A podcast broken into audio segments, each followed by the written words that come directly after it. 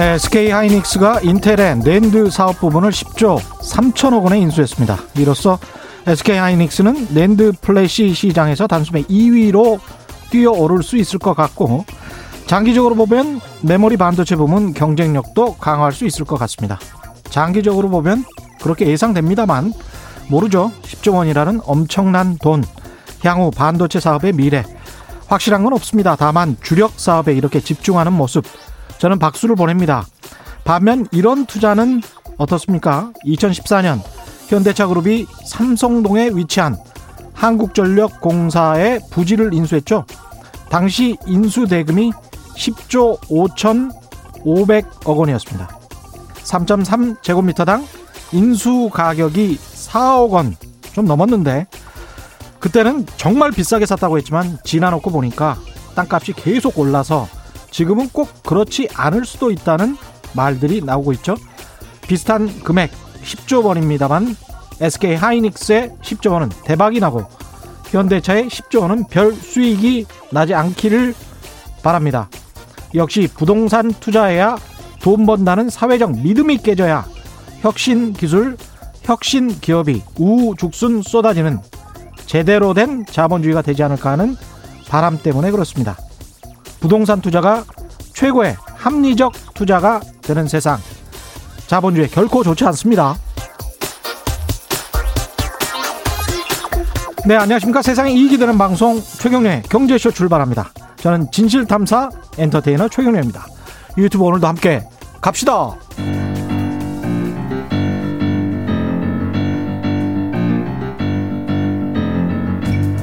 세계 100대 경제학자 가짜 경제 뉴스 감별사 가슴이 뜨거운 경제학자 건국대 최백은 교수의 이게 경제다.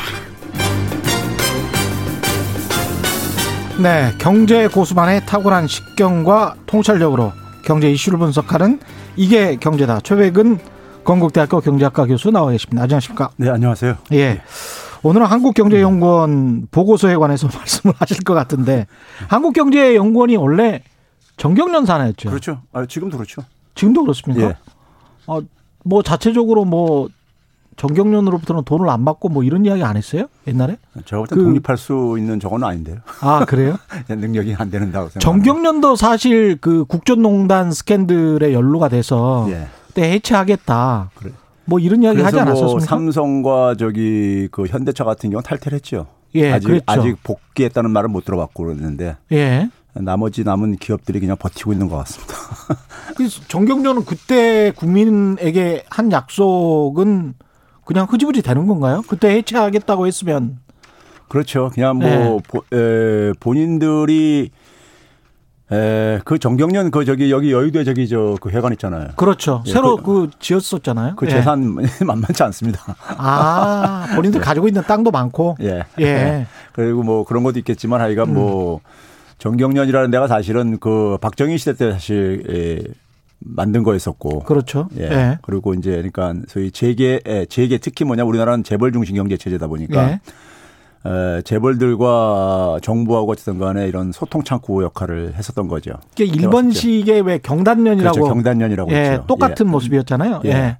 근데 이제 그게 이제 긍정적으로 볼 때는 음. 어쨌든 간에 이제 뭐 산업 정책을 추진하는 과정에 있어서 어떤 정부의 정책과 그다음에 기업의 역할 이런 파트너 이런 이제 긍정적인 점도 있는데 수십 년 동안 그렇게 해왔습니다. 예. 근데 이제 뭐 부정적으로는 굉장히 어떤 정경유착의 또, 또 다른 어쨌든 간에 에, 에, 상당히 부정적인 어떤 측면도 역할을 해왔었죠. 몇 번이나 있었죠, 사실 정경련이. 그렇죠. 예. 예. 매번 큰 사건이 있을 때마다 뭐 사실 예. 거의 다 정경련이 직간접적으로 개입이 되어 그 왔었죠. 맨날 반성한다고 하고 이번에 국정농단 때는 해체하겠다고까지 했는데 예. 그렇게 말만 하고 해체할까 싶었는데 또 해체 안 하더라고요. 오늘은 뭐 구구 단체에다가 뭐 돈도 지원한 걸로 당시에 그러니까 이게 문제가 그랬었죠. 됐었잖아요. 예. 사실 그건 어떻게 보면 선진 국가에서는 그렇게 되면 그 저기 저 존재가 불, 불가능합니다. 그러니까 여론을 불법 행위를 그렇죠. 예. 정치에 더군다나 조성을 해서 예. 민주주의를 파괴하려고 했던 그렇죠. 예. 그건- 행위잖아요. 그건 선진 국가에서는 굉장히 엄중하게 처벌합니다. 예. 그러니까 사실 근데 우리나라가 정부가 물렁해 보이는지 일단 그래서 이제 정경련은 여전히 있고 예. 거기에서 이제 한국경제연구원은 본인들 그 사이트 가 보면 어, 독립적인으로 열심히 해보겠다 뭐 이런 식으로는 나와 있더라고요. 근데 어떻게 지금 운영되고 있는지는 모르겠습니다만은 한국경제연구원은 어, 최근에 이제 정부의 에, 국가 채무 비율에 관해서 굉장히 좀 비판적으로 써놨네요. 예. 근데 그 얘기 하기 전에요. 예. 그 KBS에서는 보도가 나갔는지 모르겠는데요. 예. 지난 주말에 음. 워싱턴에서 예. IMF하고 세계은행이 연차 총회를 했었습니다. 원래 가을에 연차 총회를 해요. 파이낸셜 타임즈에도 아주 크게 나왔었던. 예. 근데 예. KBS에서 뉴스에 보도 나갔습니까? 나가지 않았을까요? 그러니까 예. 저는 좀 못 들은 것 같아가지고. 나갔을 텐데 예. 아마 그 정도로 중요하게 나가지는 않았을 겁니다. 에, 예. 제가 제가 검색해 보니까 대부분 언론들에서 약간 외면을 했더라고요. 근데 이제 파이낸셜 타임즈라고 하면 여러분 잘 아시겠지만 이카노미스트나 파이낸셜 타임즈는 세계 경제 언론을 주도한다라고 보시면 아, 되는데. 그렇죠. 뭐 그 파이낸셜 타임즈에서 보도를 하든 안 하든 예. IMF하고 세계은행이 지금 그러니까 2차 재확산이 이루어지는 지금 엄중한 상황 속에서 예. 거기서 모임을 갖고 어떤 메시지를 내놨는가는 굉장히 중요한 어쨌든 간에 그렇죠. 가치가 있는 뉴스잖아요. 굉장히 크게 나왔습니다. 외신에서는. 예. 예. 근데 이제 그게 이제 국내 언론들은 음. 이제 외면을 이제 보도를 외면을 대부분 주요 언론들이 외면을 하더라고요. 그 뉘앙스가 아주 큰데 말이죠. 그렇죠. 예. 근데 이제 거기 이제 그 이 파이낸스 타임스에서 그 제목을 어떻게 뽑았냐면은 예. 긴축의 장례식 그랬죠. 예. 예. 이렇게 뽑아놨습니다. 예. 긴축 장례식을 치렀다. 예. 예, 이렇게 했거든요. 음. 근데 이제 에, 그 거기에 이제 초청받아서 이제 그 안에 이제 그 발표자 중에 하나가 그 국내에도 많이 알려진 이제 학자인데 여성 학자인데 예. 하버드 이제 교수면서 음. 지금 이제 세계은행의 수석 어, 경제학자로 있는 예. 저희 칼맨 라인하트라고 있죠. 예. 금융위기 때 굉장히 이제 맞습니다. 이름을 많이 유명세를 탔던 예. 분이죠. 예. 예, 나이도 굉장히 좀 이제 한 60대 중반 정도 넘어가고 있는 걸로 알고 있는데 예. 남편분도. 경제학과 교수세요? 예, 예, 아주 그냥, 예. 뭐. 근데 이 양반이 그런 얘기를 했어요. 지금 이렇게 팬데믹이 이렇게 지금 지속되고 창궐하는 상황 속에서 우리가 도대체 뭘 할 수 있느냐. 음. 재정 투입하는 거 이게 뭘 할 수 있느냐. 예. 이런 이제 질문을 던지면서 그렇죠. 그러면서 어, 뭐라고 했냐면 지금은 전쟁을 수행하는 중이다. 그렇습니다. 그러면 예. 일단은 일단은 전쟁에서 이겨야 되지 않느냐. 그렇죠. 예? 그리고 예. 그것을 재정 재정 투입한 것을 어떻게 상환할 건지는 음. 나중에 걱정 나중에 그거는 이제 앞으로 이제 해법을 찾을, 찾을 문제다. 그렇죠. 이런 식으로 이제 아주 직설적으로 표현을 했어요. 근데 이게 세계은행, IMF, 그다음에 미국 재무부 다 나서서 이렇게 이야기를 하고 있단 그렇죠. 말입니다. 그래서 IMF에서 이제 올해 지금 추정을 한 게요. 예. 올해 재- 투입한 재정 부양이 음. 예, 어느 정도겠냐면 11조 7천억 달러요. 어. 이게 전 세계 GDP의 12%입니다. 엄청나군요. 예. 예. 그러니까 그렇게 지금 투입들 하고 있는데 음. 우리나라에서는 지금 뭐냐면 재정 어, 투입하는 거 가지고 예. 딴지들 걸고 있고 이렇게 거기 대해서 그거 하고 있는데 예. 그러니까 지금 말 그대로 그거예요. 그러니까요. 지금 뭐 최근에 전 유승민 전 의원도 뭐 페이스북에다가 뭐 예. 재정 이게 뭐 포퓰리즘 그거 한다 그러는데 저는 뭐 그거 안 하고 뭘 할 수 있는지 좀 거꾸로 좀 물어보고 싶어요. 본인이 만약에 기재부 총리라든가 대통령이면은 긴축하자는 거 아닐까요? 긴축은 하지 말고 이제 기- 긴축에 관련된 장, 정책은 한동안 이게 장례식 이미 한 거다. 예. 그렇게 지금 세계 경제학자들은 다 선언을 하고 있는 건데. 그러니까요. 예. 지금 그러니까 지금 이 상황 속에서 예. 지금 그러니까 경제 생태계 연결망이 다 끊어지는 상황 속에서 음. 연결망 속에서 정부가 그렇게 나서 가지고 그나마 그걸 소비를 부양해 가지고 억지로 그걸 지금 이어지고 일 수밖에 없는 건데 아니면 법인세 인하 같은 거 하자는 이야기죠. 법인세 인하나 예. 뭐 만약에 이제 그런 식으로 표현을 하자면 다 그런 정책들만 나오는 거겠죠. 세금을 그렇죠. 인하를 해야 된다. 또 트리클 다운 이펙트처럼 낙수 효과를 기대해서 뭐 기업들에게 황 뭐 하기 이번에 지금 한국경제연구원의 그 보고서에도 그런 이야기 나오지 않습니까? 기업들에게 뭐 경쟁하기 좋은 환경 예. 항상 나오는 말인데 예. 저는 이런 말이 나올 때마다 정말 궁금한 게 있어요. 기업가 정신이라는 게 있습니다. 그렇죠. 기업가 정신이라는 거는 프론티어 정신이고 개척 정신입니다. 그래서 경영학 MBA에서 항상 그걸 강조를 해요. 예. 그럼 기업가 정신은 어디에다 놔두고 한국의 기업들은 수십 년 동안 기업하기 좋은 환경을 조성해 달라고 그렇게 달달달달 볶는 건지 아니 그건 정말 이해할 수가 없어요.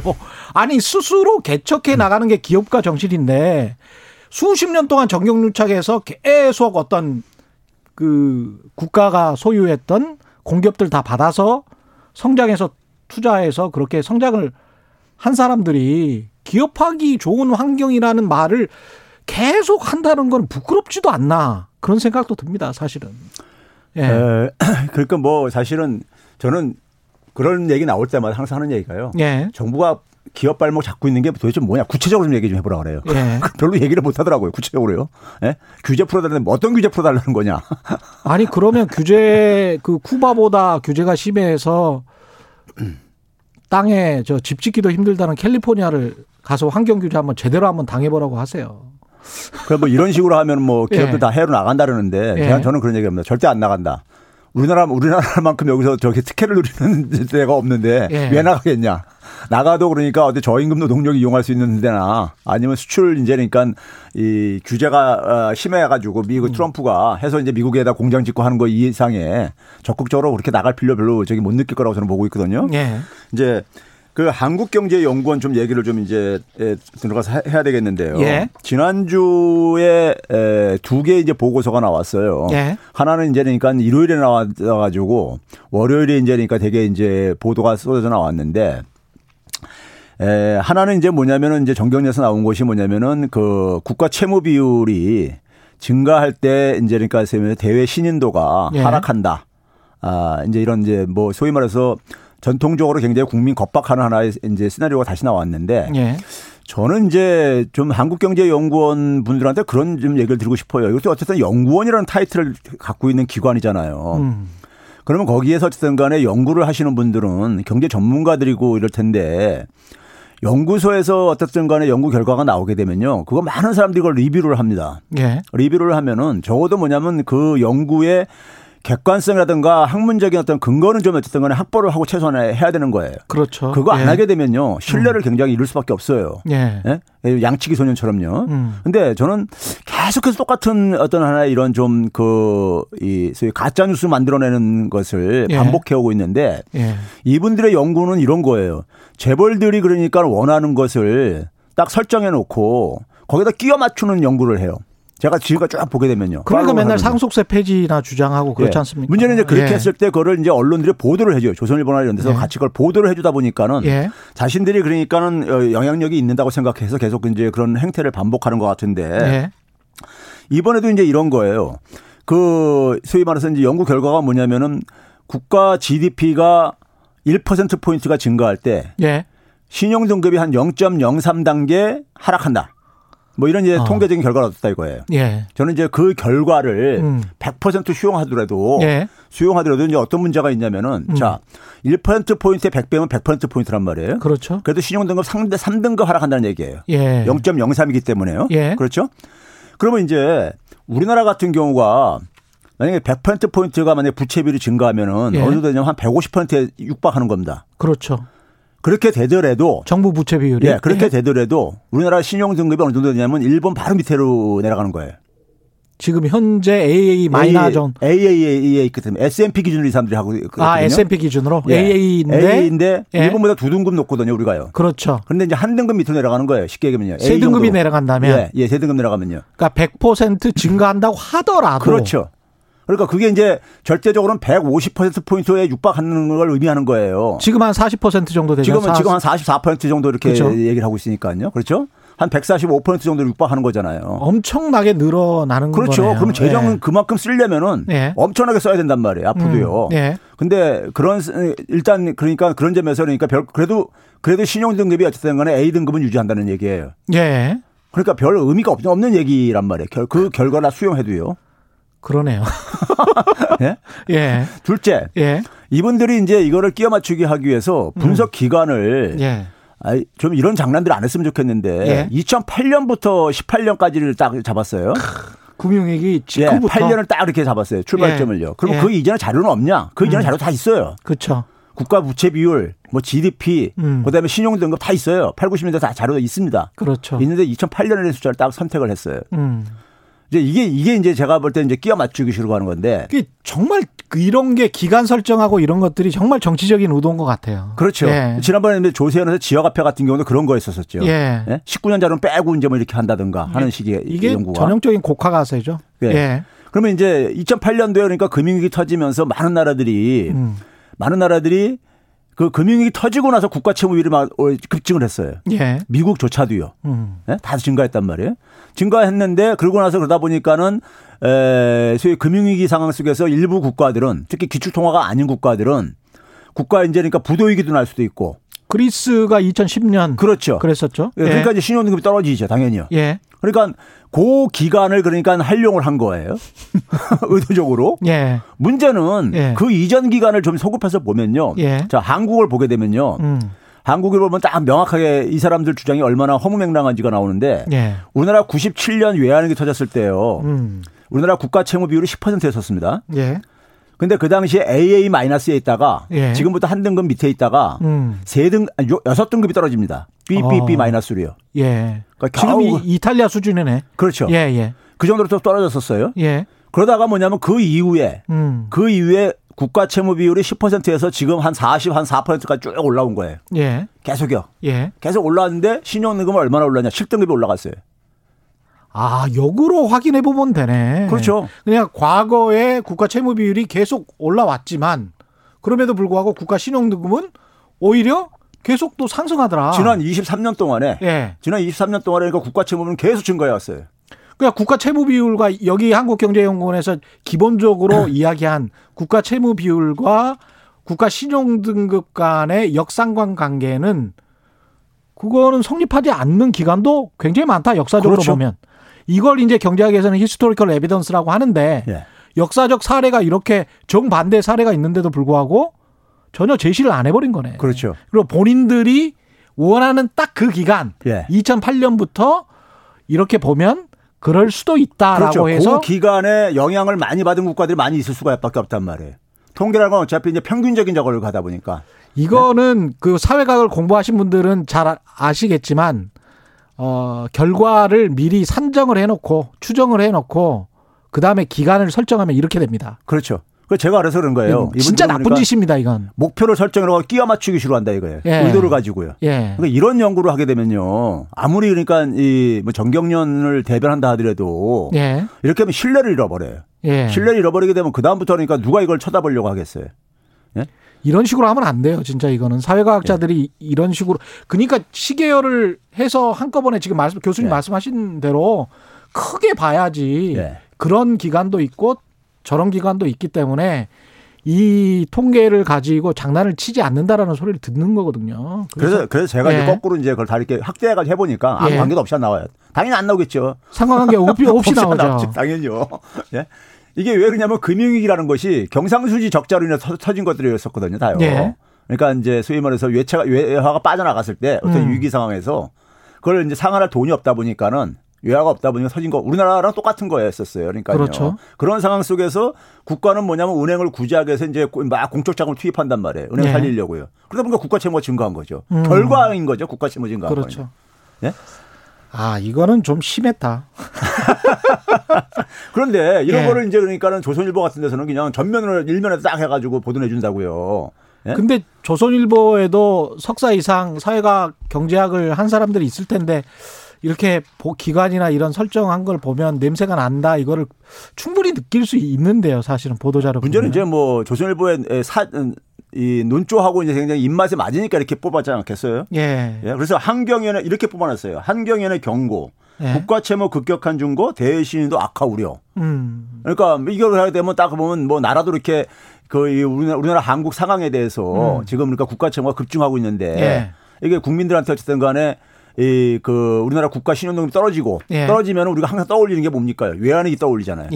예. 뭐 이런 이런 분위기를 만들려고 하는 거죠. 그러니까 쉽게 얘기하면요. 그게 이게 어떻게 보면 경제를 이용해서 정치적으로 어떤 뭔가 그 술수를 쓰는 것 같다라는 생각도 많이 듭니다. 그러니까 경제적인 상황을 호도하고 왜곡함으로써 정치적으로 유리한 지형을 확보하겠다. 그렇죠. 다 지금 정치하고 있는 거예요. 네, 정치를 하고 있는 거죠. 이게 지금 경제연구원이랄지 신문 언론사가 아니고 정치를 하게 되면 이렇게 이상하게 행동을 하게 되는 지금 거죠. 만약에 재정 투입 안 해보세요. 예. 그럼 경제 나빠지죠. 음. 경제 나빠 나빠지면은 이제 사실은 어쨌든 공격하기 굉장히 좋을 게 아닙니까 정치적으로요. 그렇죠. 그거 기대하는 거죠, 뭐. 예. 근데 그런 식으로 연구원이 근데 거기에 같이 그러니까 정치를 하면 안 된다 이거죠. 예. 제가 볼 땐 정경련이 그러니까 최순실 할 때 정치하는 거나 이거나 음. 별 차이가 없다 이거예요.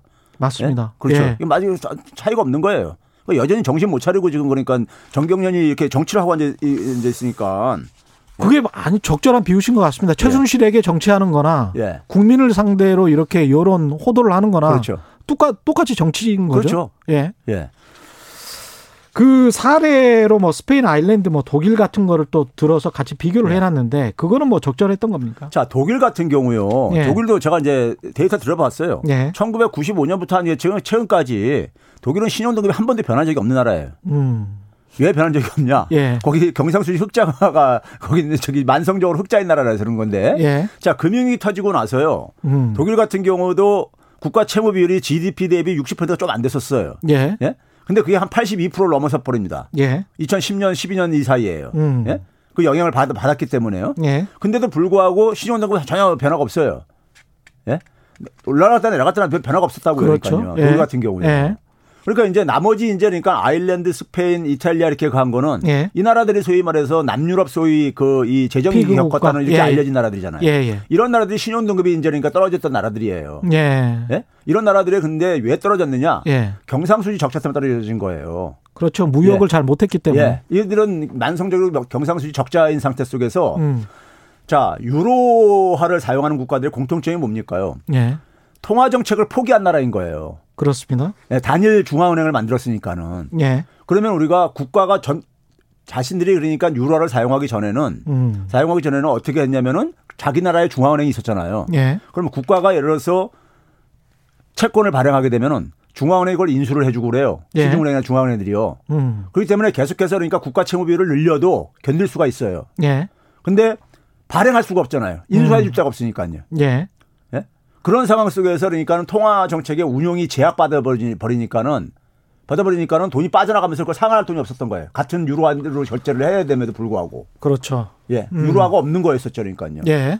그래서 그러다 보니까는 이제 에, 그, 이 국가가 이제 빚을 내가지고 막 초, 초창기에 해가지고 올렸죠. 올렸는데 그걸 상환할 능력이 안 되니까 시장에서는, 음. 시장에서는 그러니까 던지는 거죠. 그러니까요. 예. 그래서 신용등이 떨어진 거라고요. 음. 그러니까 이건 경상수지 적자의 결과인 거예요. 그러네요. 예. 예. 그런데 이거를 그러니까는 고 그러니까 이 나라들도 음. 고 이전 기간까지 포함하게 되면은 이 관계가 이것도 마찬가지로 저기 별 없어져요. 아. 예.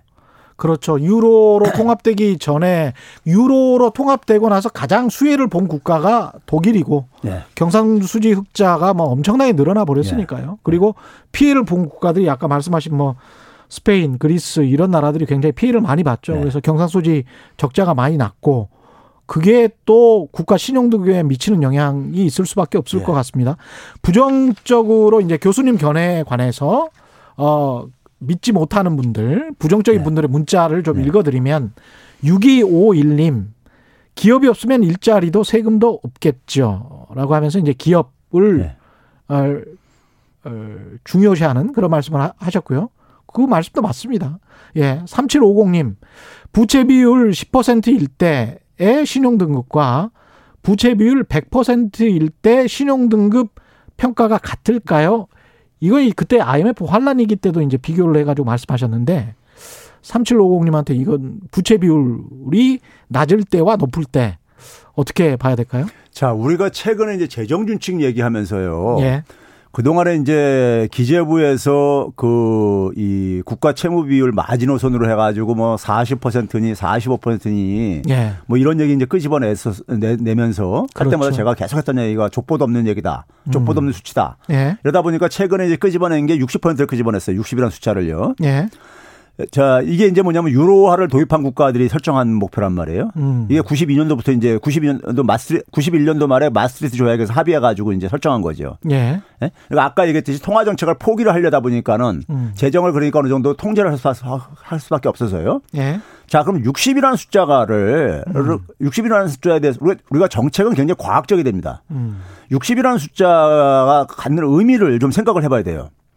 자, 60이라는 숫자는 뭐겠습니까? 60%까지는 국가 채무가 그러니까 괜찮다는 얘기 아니에요. 예. 그렇죠? 예. 그러니까 국가 채무가 그냥 무조건 내가 부정적으로 생각하면 안 된다는 겁니다. 음. 예? 그렇다면은 그다음에 그다음에 생각해야 될 건 뭐냐?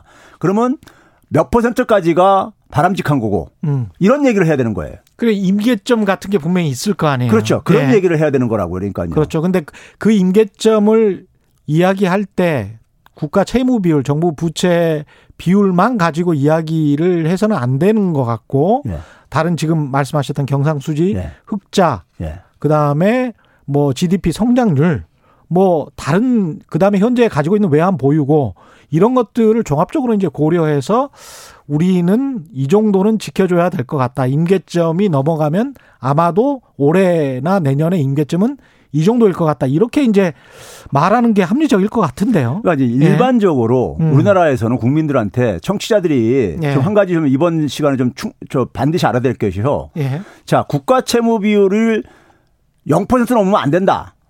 이런 얘기로 그러니까 다들 많이 생각하는 경향들이 있어요. 음. 국가 채무는 그냥 그러니까 기본적으로 악이다 생각하는 게 있어요. 부정적으로 그러니까요. 대부분 대부분은 아니고 상당수의 국민들은 그렇게 그러니까 그렇게 세뇌를 시켜놨어요. 예. 근데 아까 음. 얘기했듯이 60%까지 60% 이내에서 관리를 하라는 얘기는 60까지는 괜찮기 때문에 그렇다는 얘기 아니에요. 쉽게 얘기하면요. 그렇죠. 자, 그럼 예. 우리가 어, 이 경제학에서 어느 정도가 우리가 적정하냐에 대한 연구들이 있을 게 아니겠습니까요. 예. 그렇죠? 이거는 그러니까는 국가가 파산한다는 거 관계없이 어느 정도가 그러니까 경제에 그러니까 바람직한 저거냐 이런 이제 연구들이 있어요. 그렇죠. 경제학에서 바람직한 것의 기준은 뭐냐? 주류 경제학에서 그것도요. 예. 뭐냐면은 성장입니다. 가장 중요한 개념은요. 그렇죠. 예. 자원 자원 배분의 효율성의 척도가 예. 성장이기 때문에. 예. 아까 기업 강조하신 분도 똑같은 생각입니다. 지금. 그러니까요. 성장. 성장에 예. 그러니까 국가 채무비를 증가할 때 음. 경제 성장에 그러니까 부정적으로 작용하느냐 긍정적으로 작용하느냐.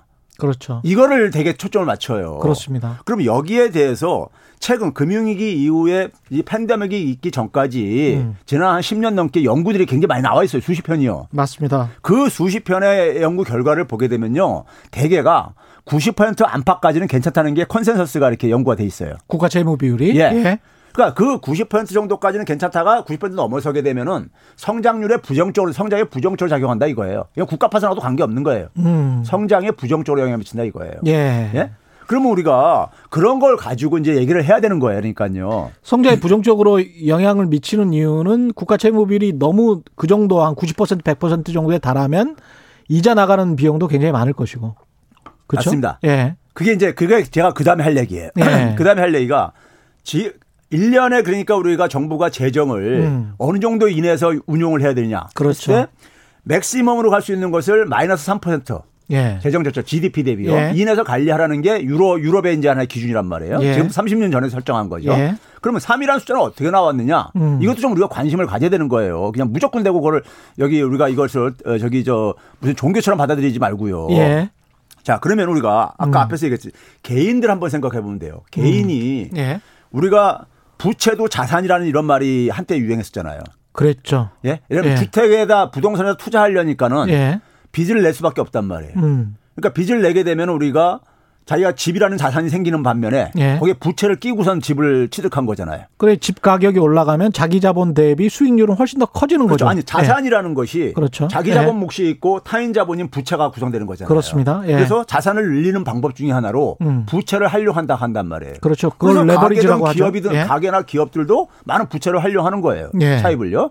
자, 그러면 우리가 부채가 그러니까 개인들 같은 경우는 어느 정도가 적당하냐 했을 때 자, 부채가 증가를 해가지고 자기가 자산을 증가시켰어요. 네. 그래서 자산 가치가 증가했어 그래가지고요. 음. 그러면 그걸로 인해 가지고 사람들이 기분 좋아가지고 우리 집 집값이 올랐대. 음. 내가 투자한 주, 식 가격이 올랐대. 음. 그러면 그날 뭘 합니까?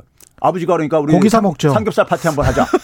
네? 아니 그 소고기 정도 사 먹지 않겠습니까? 아니, 뭐 이렇게 한단 말이에요. 그러니까요. 예. 그게 소비를 증가시켜요. 그게요. 예. 증가시키는 효과. 그걸 흔히 경제적 자산 효과라고 하죠. 예, 부의 효과. 반면에 예. 부채가 증가하게 되면 이자 원리금 상환 부담이 증가하죠. 예. 원리금 상환 부담이 증가하게 되면 자기 일정한 소득에서 그렇죠. 그걸 뺀 가처분 소득이 줄어들지요. 그 허리띠 졸라 매야 됩니다. 그렇죠. 그럼 예. 소비가 또 소비를 줄여야 되죠. 그러니까 그렇죠. 그걸 갚으려면요. 예. 그게 이제 그러니까 소위 말해서 경제 성장에 부정적 작용하는 측면이 있단 말이에요. 그러면 기업들 같은 경우는 생산을 줄이게 되고 그렇죠. 그렇게 되면 긍정적인 점과 부정적인 점이 있는데 그렇습니다. 부정적인 점이 긍정적인 점을 압도할 때 그렇습니다. 이게 이제 그러니까 우리가 한계 인계점인 거예요. 그렇습니다. 예. 국가 앞에서 얘기한 거나 음. 우리가 이런 식으로 봐야 된다 이거예요. 그렇습니다. 예. 그러면은 우리가 이 3이라는 숫자가 마이너스 3이라는 숫자가 어디서 나왔냐면요. 음. 자, 지, 아까 GDP 대비 60%까지 허용한다 그랬잖아요. 예. 유럽이요. 예. 그러면 GDP가 100이라고 해 보세요. 음. 그러면 60%에 대한 부채 비용, 예. 이자 비용이요. 예.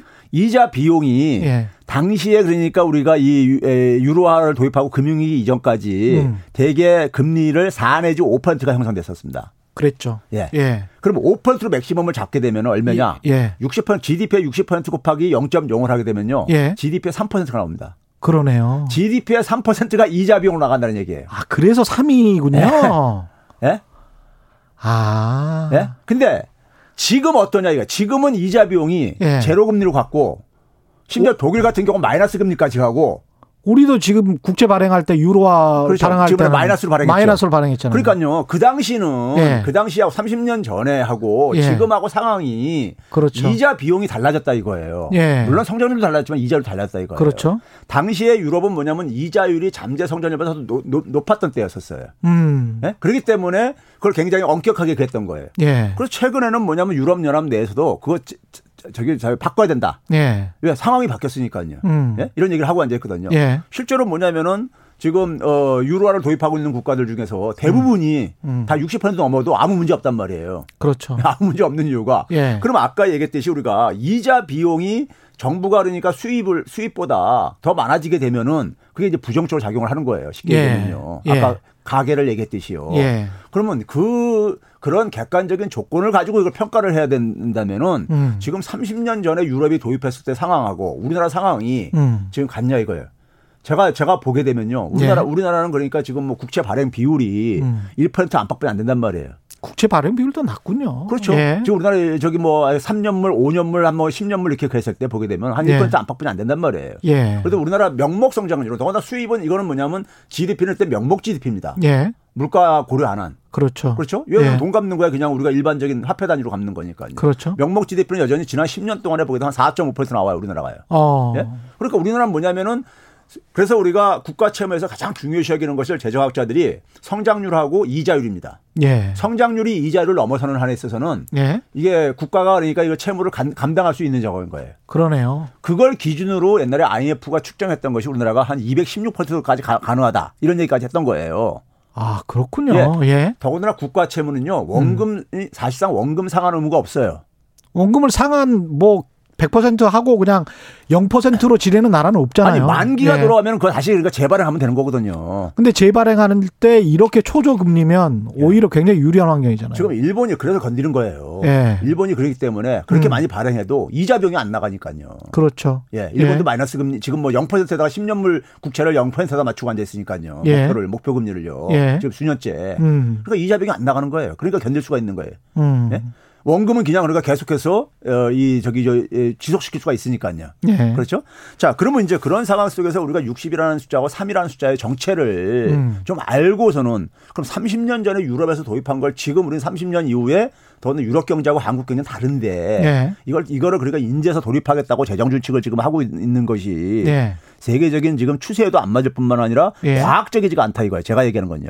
정책은 예. 과학이어야 됩니다. 음. 예? 이건 이데올로기가 돼서 안 되는 거예요. 정, 이, 정책이라는 것은요. 예. 근데 우리는 뭐냐면 그냥 보수 언론들이 그러니까 국가 채무는 굉장히 부정적인 이미지로 갔는데 예. 우리가 국가 재정의 역할 중에요. 음. 우리가 반드시 그러니까 우리가 치안이나 군대처럼 이런 국, 가가 해야 될 역할에도 투입하지만은 예. 또 어디다 투입을 해야 되냐면요. 미래 성장 동력을 만들기 위해서 공공 투자도 해야 되고요. 그렇죠. 그다음에 소득 재분배를 위해서도 해야 되고요. 음. 시장 실패하는 영역에 국가가 또 이제 그러니까는 또 음. 참여도 해야 됩니다. 예. 거기에도 그러니까 재정 투입이 필요한 거예요. 음. 그거 방치하게 되면 비용이 더 커져요. 예. 예? 더 커진다고요. 그런 점에서 그러니까는 음. 국가 채무에 대해서 좀 청취자들이 음. 좀 이거 좀 그러니까 자기가 갖고 있는 생각이 미신인지 아니면 이게 이데올로기인지 이건 좀 자, 본인이 그걸 주장하려면은 음. 좀 과학적인 점 그러니까 근거를 좀 제시할 수 있는 걸로 좀 했으면 좋겠어요. 예. 원장님 같은 경우는 국가 부채 비율 중 D2의 금액이 그러니까 뭐 한국전력 같은 공기업까지 네. 포함한 그런 금액이 한국과 비슷한 경제 규모의 나라와 비교해 주시고 아주 구체적으로 쓰셨습니다. 대한민국의 D2 금액이 얼마인지 궁금합니다. 그래서 이제 IMF 공고안인 D1 기준은 완전하게 이해를 했습니다. 다행, 다행이시네요. 이제 완전히 아 정부는 안전하구나 이거를 이해를 하신 거예요. 근데 네. 이제 정부 플러스 공기업 그 다음에 이제 D2 금액 플러스 D3 금액을 넣으면 어떻게 되는지요. 이렇게 이야기를 하셨는데요. 이거는 제가요. 예. 제가 하도 이제 그런 이런 질문 많죠. 많이 받아요. 예. 많이 받아서 제가 예. 제 이제 SNS에다가 예. 그 이제 정부의 국가 재정 적자하고 예. 그다음에 국가 채무라는 거하고 국가 부채라는 또 용어가 있어요. 그렇죠. 예? 이게 좀 조금 다, 다 다릅니다. 예. 제가 그걸 이제 그러니까는 설명을 제가 이제 이제 올려놨어요. 예. 그걸 이제 하는 이제 그런 질문 받고 그래가지고요. 그렇죠. 예. 그래서 궁금하신 분들 자세한 분들 거기 들어가서 보셔도 되는데 제가 예. 간단히 설명하면 이렇습니다. 음. 우리가 이래서 아까 우리가 1년 단위로 예. 예. 죄송합니다. 뭐. 자, 재정 예. 재정이라는 것은 국가의 살림살이잖아요. 예. 살림살이 때문에 만약에 예를 들어서 1년 동안에 예. 내가 이제 수입보다 지출을 많이 하게 되면은 예. 내 살림살이가 적자가 되는 거잖아요. 그렇죠. 그렇죠? 이게 예. 이제 국가 차원에서 보면 재정 적자인 겁니다. 예. 근데 그러니까 제가 작년까지 제가 이제 이 부채가 음. 한 100이 있었었어요. 예. 근데 올해도 그러니까 적자로 운영을 해가지고 살림을 예. 적자로 운영해서 한 50이 더 증가했어요. 예. 그럼 올해 말에 되면 내 국, 내 개인의 부채가 150이 되는 겁니다. 예. 그러니까 부채라는 것은 이게 그러니까 누적적인 개념인 거예요. 음. 적자라는 것은 그러니까 그 순간에 어떤 게 저기 개념인 거고요. 예. 일단 그러게요. 그다음에 채무하고 부채가 좀 다른데요. 예. 채무는 뭐냐면요. 반드시 상환해야 되는 겁니다. 상환해야 되는 돈이에요. 그렇죠. 반드시. 우리가 그래서 주택담보대출을 받았어. 음. 그럼 반드시 상환해야 되잖아요. 예. 자동차를 그러니까 대출금 받아서 이렇게 했어요. 구입자금을요. 상환해야 음. 되잖아요. 근데 만약에 내가 이제 자영업을 하는데 내가 사람을 고용을 했어요. 고용을 했는데 이 사람이 이제 월말 되면 이제 임금을 줘야 되잖아요. 예. 근데 아직 임금은 안 나갔어요. 음. 미래 월말 가면 이제 이렇게 해야 되지만 그렇죠? 예. 이게 바로 부채입니다. 그렇죠. 지금은 안, 나, 안 나갔지만. 그렇죠. 우리가 헬스센터 다닐 때니까 1년으로 회원권을 끊었어요. 음. 그럼 1년 동안 그 사람은 나한테 서비스를 제공할 의무가 있잖아요. 예. 그럼 그 체육관 운영하는 사람한테 헬스센터 운영하는 사람은 그게 부채로 잡히는 거예요. 음. 채무는 아닙니다. 돈이 그렇죠. 안 나가기 때문에. 예. 그럼 마찬가지로 국가 채무를 왜 중앙 정부하고 지방 정부 거만 이렇게 하고 음. IMF에서 정부가 반드시 상환해야 되는 돈으로 이렇게 못을 박아놨냐면요. 자, 일반 사람들이 그래요. 아, 공기업 부채, 그 다음에 4대 연금, 이런 것들, 음. 이런 것들도 굉장히 많이 정부가 어쨌든 간에 부담금을 지고 있는 건데 왜 포함 안 시키냐. 그거 그렇죠. 포함시키면 그러니까는 돈이 엄청나게 채무가 증가하는 걸로 이렇게 돼 있단 말이에요. 부채가요. 예. 채무가 아니라요. 음. 자, 그러면 이런 겁니다. 공기업이 갖고 있는 부채요. 음. 공기업은 시장 활동을 하는 경제 조직입니다. 그렇죠. 그러면 공기업이 예를 들어서 그러니까는 경영을 잘해가지고 음. 자기가 그걸 다 상환할 수도 있는 것이고요. 그렇죠. 못할 수도 있고 이런 거예요. 그러니까요. 예. 예. 그러니까 잠재적인 부채인 건데 예. 이걸 확정을 못 시켜요. 음. 왜? 이건 가변적인 거기 때문에. 음. 가변적인 거기 때문에. 예. 그리고 연금 같은 경우도 음. 연금이 우리가 몇 년 되면 그냥 눈덩이처럼 불어가지고 혀치 쌓인다잖아요. 예. 그것도 그러면 우리가 중간에 뭐 합니까? 가끔 연금 개혁 같은 거 하잖아요. 그렇죠. 또 상황이 바뀔 수가 있는 거예요. 그렇죠. 그렇기 때문에 이게 음. 확정되지 않은 거기 때문에 음. 정확하게 추계를 할 수 없다 해가지고 음. 예? 해가지고 이게 확정되지 않은 부채기 때문에 포함을 안 시키는 거예요. 근데 이제 원창희님 같은 분의 이런 궁금증이 제가 MBA를 할 때 가장 도움이 됐던 개념 중에 하나가 stock과 cash flow의 개념인데 예, 예. 그 미래 시점의 stock 그 그러니까 미래 시점의 자산 있지 않습니까? 미래 시점의 부채를 그대로 현 시점의 자산과 또는 현 시점의 cash flow와 등가로 비교를 하면 항상 이런 걱정을 그렇죠. 하게 되는 거죠. 그렇죠. 이렇게 이렇게 걱정을 하면 어떤 기업이나 어떤 가계도 존재할 수가 없습니다. 그렇죠.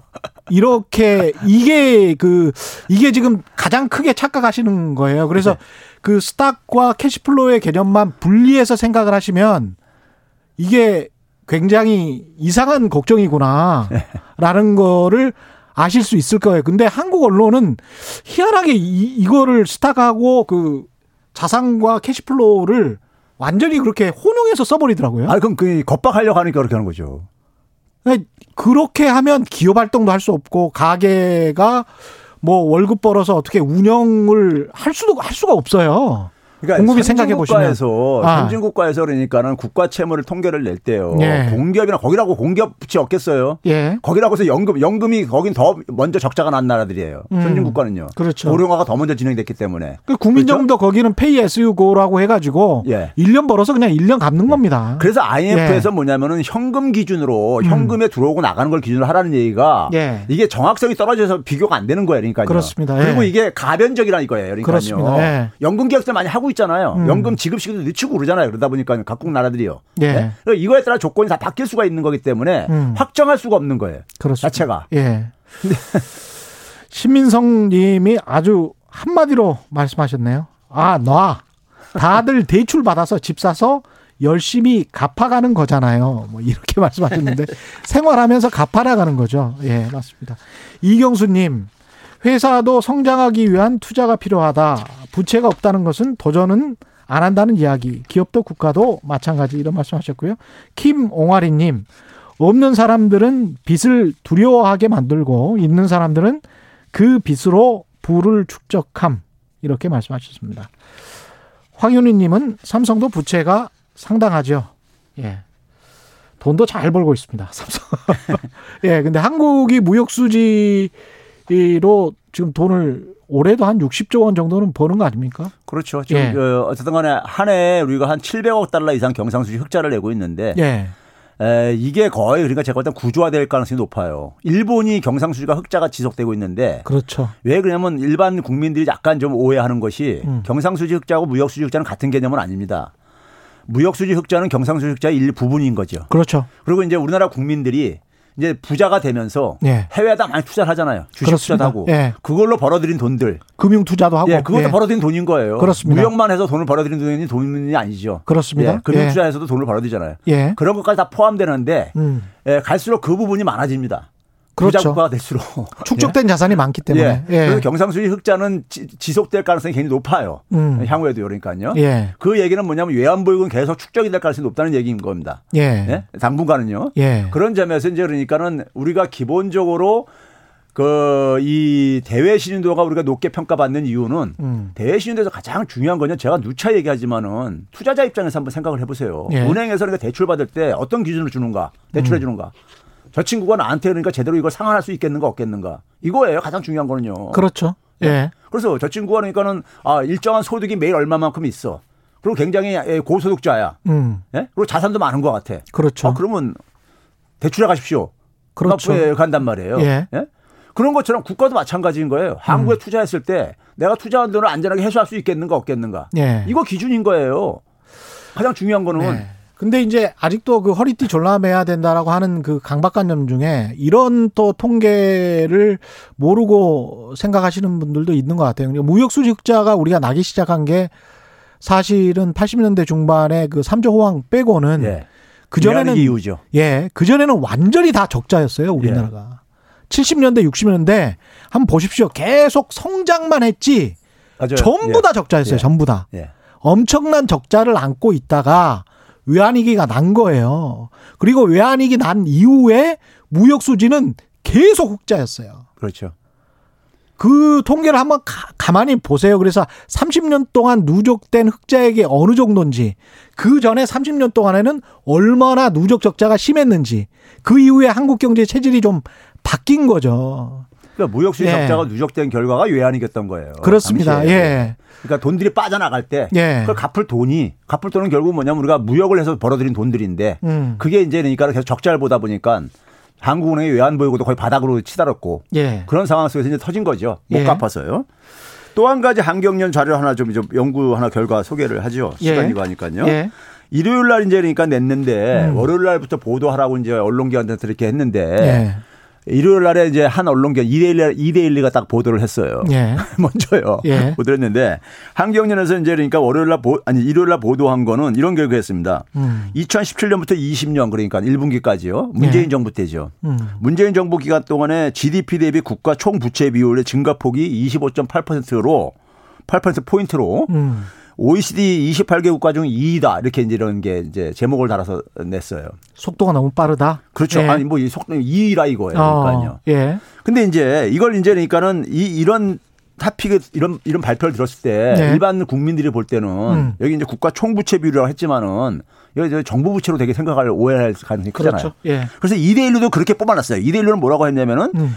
GDP 대비 국가 부채 비율 증가폭 OECD 2위 이런 제목을 뽑았어요. 음. 총자 빼고선요. 그렇죠. 예. 자, 그러면 이게 근데 이게 뭐냐면 총 부채 비율이라는 게 한 나라의 총 부채 비율이라는 게 음. 정부도 부채가 있지만 가계. 도 있고 기업도 기업. 있고 막 이렇게 있단 말이에요. 그렇죠. 이걸 다 합친 거예요. 그렇습니다. 예. 다 합친 비율을 얘기하는 거예요. 음. 다 합친 비율이 원래 여기가 이제 한 43개 국가를 이게 이제 국제결제은행의 자료를 이용한 건데 예. 국제결제은행 홈페이지 들어가면 이게 들여다볼 수 있는데요. 예. 43개 국가를 이렇게 41개 국가, 43개 국가를 대상으로 하는데 거기 OECD 회원 국가가 30개 정도 돼요. 예. 제가 카운트 해보니까요. 예. 30개 국가 중에서 우리나라 칠레 다음으로 되는 거 맞습니다. 25.8%포인트가 증가한 거는 예. 전체는. 예. 그런데 문제는 뭐냐면 절대적인 수준은 절대적인 그러니까 총부채 비율은 예. 첫째가 우리나라가 30개 국가 중에서 20위예요. 음. 여전히 굉장히 낮은 편이고. 예. 그리고 문재인 정부 들어서 25.8%포인트나 증가했다는데 음. 그 증가한 것의 그 기여도를 보게 되면요. 예. 민간 부분이 한 74%는 그 민간 부분이 한 4분의 3은 민간 부분에서 증가한 거예요.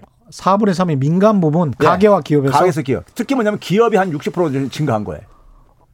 그럼 뭐 그거는 그러니까 이거를 근데 문제는 뭐냐 이렇게 예. 왜 그러면 이런 걸 잡았느냐 총부채 비율이라는 것을 예. 환경연에서 예. 이렇게 이제 의도가 있다는 얘기예요. 음. 자 정부 부채 비율만 봐가지고는 OECD에서 우리가 지금 제일 낮은 나라로 우리가 알려져 있다 보니까 그렇죠. 그런 그런 이슈를 못 만들잖아요. 예. 그러니까 뭐냐 국가 총부채 비율을 갑자기 끄집어낸 거예요. 음. 예?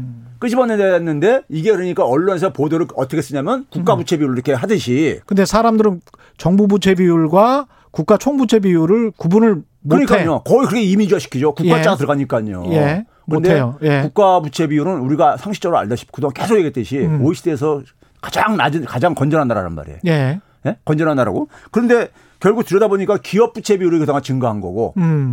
예? 기업 부채 비율을 주도를 했던 거란 말이에요. 예. 근데 그거를 그러니까는 국가 부채 비율로 어쨌든 간에 그 이미지화 시키게 버린 거죠. 예. 이것도 제가 볼 때니까 한견인이 굉장히 그러니까 의도가 섞인 걸로 합리적인 의심을 할 수밖에 없다 이거예요. 이것도 일종의 정치네요. 그렇죠. 제가 그러니까 예. 계속 정치를 한다는 게 음. 연구원이 어떤 목표를 설정하고 거기다 맞 끼워 맞추기 식으로 이렇게 만들면은 예. 이게 정치죠 이게. 이게 무슨 연구예요.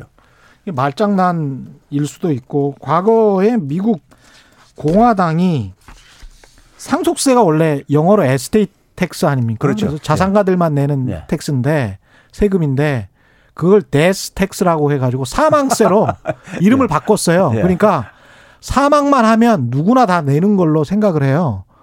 그리고 한국에 있는 분들도 지금 한국 분들도 사망만 하면 내가 상속세 내야 되는 거 아니야 이렇게 생각을 하는데 대략적으로 잘 분배를 해 놓으시면 한 30억 정도까지는 저 자녀분들 있고 그러시면 세금 거의 안 냅니다.